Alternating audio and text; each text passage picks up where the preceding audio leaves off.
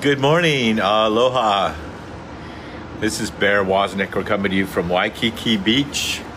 Still kind of uh, the pre-dawn hours here. I'm getting up at the same time, but the sun must be sleeping in. Uh, we're reading from the Catholic Catechism, and we're in paragraph 698. So we're reading through this first year in, in Catechism in a year on the profession of faith. and we're talking about the symbols of the Holy Spirit. One of the symbols of this Holy Spirit is the seal. The seal was something that a king would use. Hold on here. I'm going to have this coffee more handy than that. Someone would seal when they would write on a scroll and then they would roll it up. They would drip hot wax on it and then they would seal it with a signet ring so the people knew it had not been opened and they would know that it was the official signet ring of the king that had authorized that letter.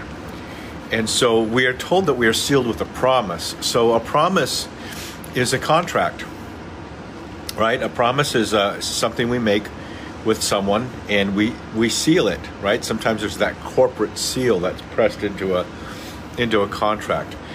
The seal is a symbol close to that of anointing the Father has set his seal on Christ and also seals us in him. We are sealed with a promise. There's a promise from God.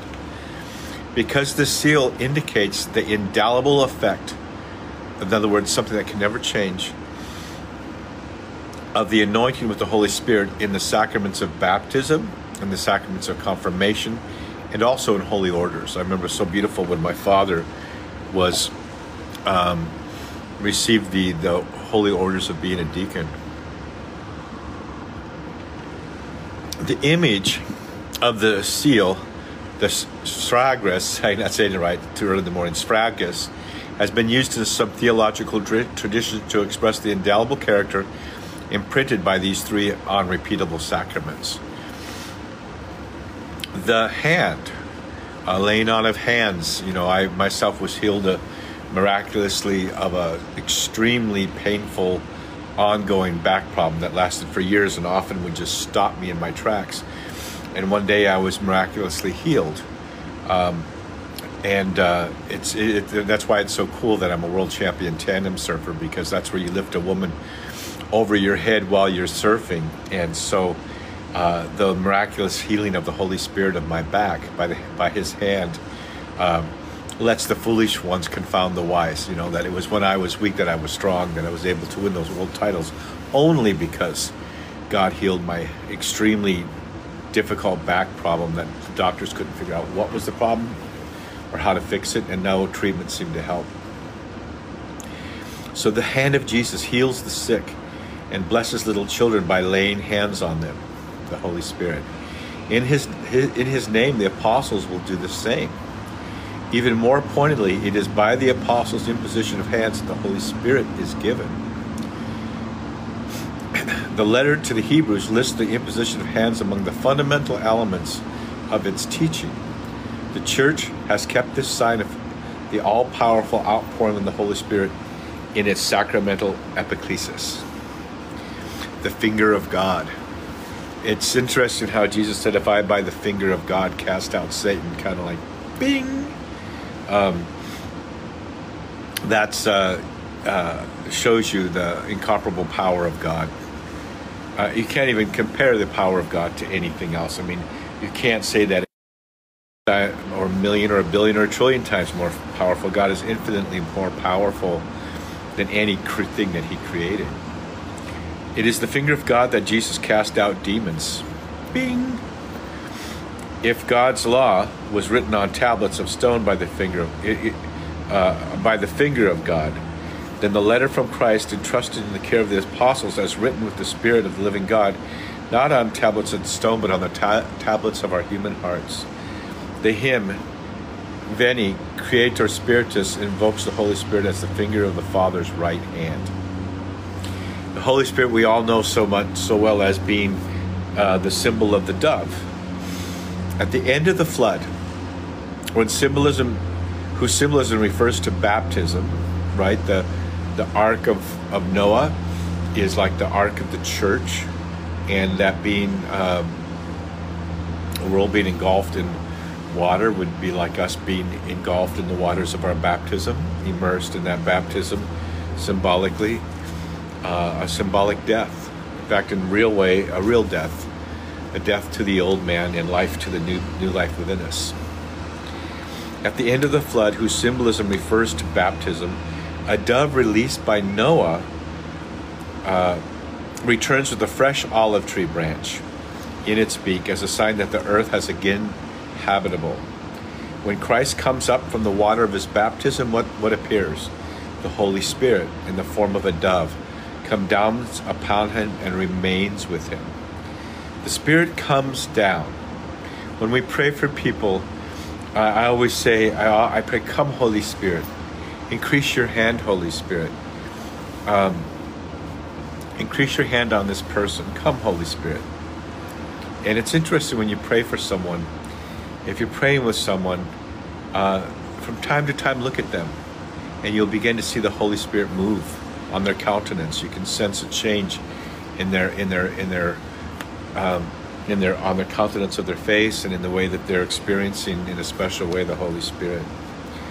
When Christ comes up from the water of his baptism, the Holy Spirit in the form of a dove comes down upon him and remains with him.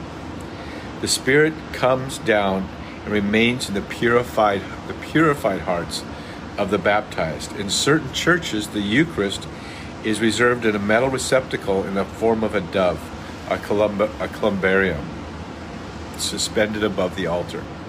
You know, when you see, um, it's really amazing when you go into the Vatican, into the St. Peter's Basilica, uh, uh, the, the big, beautiful altar, and then in the back, above that, there's a stained glass window, and it looks, for some reason, um, even on a cloudy day, uh, the light shining through that, that stained glass window of, of, of the dove, the goldish yellow background, it looks brilliantly bright, and, and that's the that's the that's the the uh, the Holy Spirit, the Holy Spirit representing the Holy Spirit. Uh, Christian iconography traditionally uses a dove to suggest the Spirit. We're going to come to a new section now God's Spirit and Word in the time of the promise. No, the promises. And the Bible says all promises are yes and amen. All promises of God are yes and amen. Hey, if you're joining us today, say aloha to everybody. Let us know where you are. It's always fun to know people all over the world tuning in. Be sure to press the share button too because that allows you to be part of this ministry. From the beginning until the fullness of time, I love that that saying. In the fullness of time, Jesus came. Uh, time is such a, uh, an unfathomable. You know, everyone seems to know what it is, but explain what it is. Explain what time is. Saint Augustine tried valiantly to explain it. You know, since the moment I just said the word time, we're on a linear path you know, I said time five seconds ago. The thought I have now before it can even reach my mouth was was in the past. What what is what is what is that uh, eternal now? Um, that uh, that uh, God lives in when He said, "I am who am." Before Abraham was, I am, and yet He created time from the beginning of time until the fullness of time. And of course, the fullness of time has to be that moment of Christ's um, Christ's uh, incarnation, and you know, you look at the circumstances of his incarnation, uh, what was pre- how everything was prepared. In so many ways, the East, the the Greek mind was prepared. Hundreds of hundreds of years, like 500 year BC and following, the Greek mind of Socrates, Plato, and Aristotle, it began to make men reason and think beyond these the pantheon of, of the soap opera gods of, of the of mythology. Um, the Roman, the Pax Romana, the peace of Rome, that uh, brought uh, uh, order out of chaos uh, throughout most of the known world. The very fact that there were there were villages and cities as opposed to up in the north, like in Germany, in the Goth area, there weren't cities. There were just little little um, little villages, not even villages to speak of what we would call a village. But because there were cities, and then there was the Roman roads that even today I've walked on, they're still better condition than some of the roads here in Hawaii. Um, it, it, prepared it prepared uh, the people to receive the gospel, and then of course the great work he did with the children of Israel, preparing them, insisting, insisting with them that he, there was one God and that He's a God of love, He's a God of reason. Come, let us reason together. And so there was this fullness of time when Jesus came. The the joint mission of the Father's Word and Spirit remains hidden, but it is at work. God's Spirit prepares for the time of the Messiah. Neither is fully revealed, but both are already promised. Hey, Dennis, aloha. To be watched for and welcomed at their manifestation. So, for this reason, when the church reads the Old Testament, she searches there for what the Spirit who has spoken to the prophets, wants to tell us about Christ. By prophets, the faith of the church here understands all whom the Holy Spirit inspired in living proclamation and in the composition of the sacred books, both of the Old Testament and the New Testament. Jewish tradition distinguishes first the law, the first five books of the Pentateuch, which Moses uh, uh, had written down and established, then the prophets our historical and prophetic books like Isaiah, Jeremiah, Ezekiel, Daniel, Joel, and so on. Our historical and prophetic books, historical books would be like Chronicles, Samuel, uh, Book of Samuel, Book of Kings, and in the New Testament, like the Book of Acts and the Gospels. And finally, the writings, especially the wisdom literatures, in particular the Psalms. So you think of Psalms, you think of Proverbs, you think of the book of Sirach. Um, beautiful literature. So the Bible, you know, isn't a book, it's really a, a, library of books.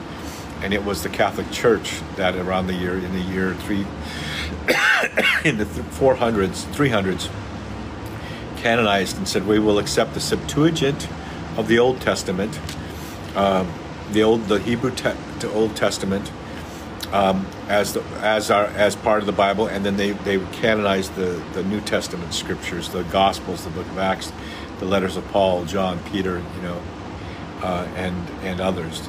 Um, but it's interesting the the books the book, books of the Old Testament that the Catholic Church canonized, and then Martin Luther later kicked out. He kicked out some of the books of the Old Testament, like the Book of Sirach and and and others. Um, but the reason why the Catholic Church canonized the Septuagint, which was a special translation uh, that 70 rabbis, uh, that's hence the word Septuagint, uh, were, were, were brought together to translate the Hebrew scriptures into Greek. Um, uh, and miraculously, they were all kept separate. The, the, the legend has that, that all, their, all of their translations came out word for word the same. The reason why we canonize that is because that's the quotes, it's the quotes from the Septuagint that Jesus quoted. So I think that's pretty strong validation for, for keeping those, all the books that we have in the Old Testament in the Old Testament. Um, I got to get going. I have a meeting with Sophia Institute Publishing. They're republishing uh, one of my books, and we're working with their marketing department today. So, um, my book, Deep Adventure The Way of Heroic Virtue, is, is being re released. Then my book, Deep in the Wave, A Surfing Guide to the Soul, is being re-released. And then my new book, which I'm so excited about, The 12 Rules for Manliness, Where Have All the Cowboys Gone? 12 Rules for Manliness, Where Have All the Cowboys Gone? That will come out about a year from now. So I'm, I'm diligently working on that. I'm working on the chapter now called Riding for the Brand. We also invite all the men, come to, uh, uh, go to uh, deepadventure.com and join the School of Manliness. And for all the women, uh, go to our deepadventure.com site and join the Mama Bears. Okay, till, uh, till tomorrow, may the breath of the Holy Spirit aloha you. Me ka inoa o kamakua, ke keiki, a me ke ohana hemalele, in the name of the Father and the Son and the Holy Spirit. Oh my gosh, Karen, you have a new baby boy. A new. Uh, when did you when did you find out it was going to be a boy? Soon they'll have a new a new baby boy. Oh, I want a grand I want a grandbaby so bad. That's wonderful. That's wonderful, wonderful news. You know, when we were with Archbishop Chaput in uh, at the Napa Institute a few years ago, someone asked him, "What is uh, the the most important program for evangelization?" And he said, "The family." That's it. In a nutshell, that's God's plan for for uh, for a good a good evangelistic program. Have a big family, grow them up in the Lord. And yeah, I know you're doing that. Love you guys. Aloha.